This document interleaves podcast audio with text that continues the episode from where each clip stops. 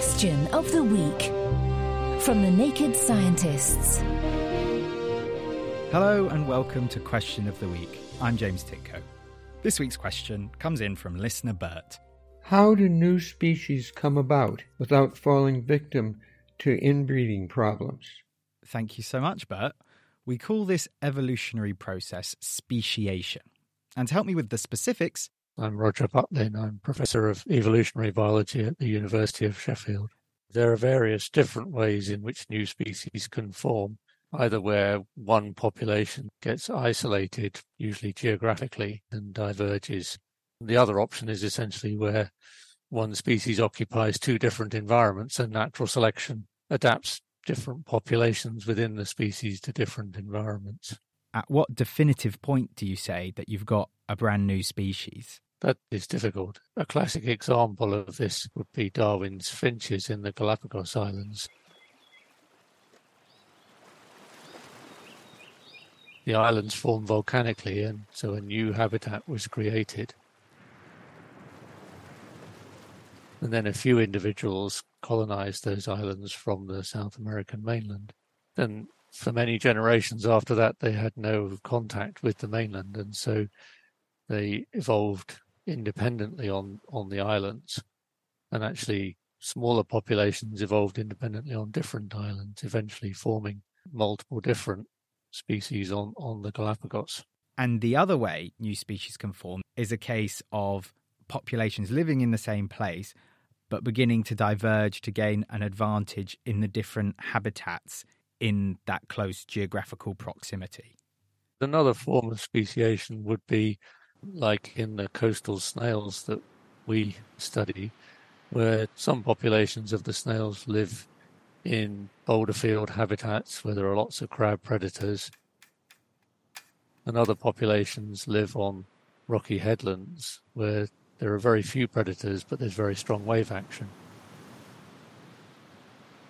So those populations are selected to adapt in different ways. When they're exposed to predators, they grow large with thick shells, and when they're exposed to wave action, they grow small with thin shells. What's the advantage of the small, thin shells on the rocks? They're more streamlined and less likely to be dislodged by waves. They can also hide in crevices on the rocks. And the bigger shells on the shore make it harder for the predators to break into them. That makes a lot of sense.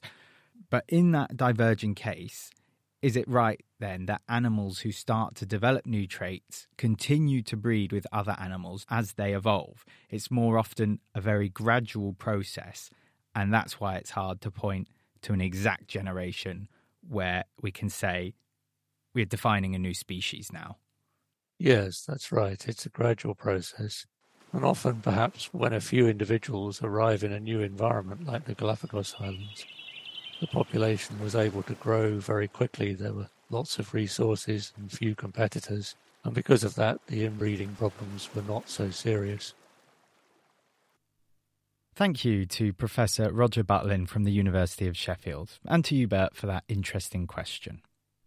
A bit of tidying up to do now, and we've heard from John in relation to a previous question of the week, where we were looking at the difference in time it takes to freeze either hot or cold water. Now, John correctly points out that heating removes dissolved gas and some temporary hardness too, which will raise the freezing point. So something else to bear in mind with regard to that particular comparison. Thanks for that, John. And we look forward to next week's question of the week. Here's what we'll be answering from Donald. Water that collects underground is used by humans and is often replenished by various precipitation, such as snow and rain. How did people find wells in the past? Or was it just dig till the water table is breached? Well, we'll be very intrigued to hear the result of that one. Come back next time. If you've got a question of your own, why not send it in to chris@nakedscientist.com? We'd be glad to take a look. That's all for this week's edition. Thanks for listening and goodbye for now.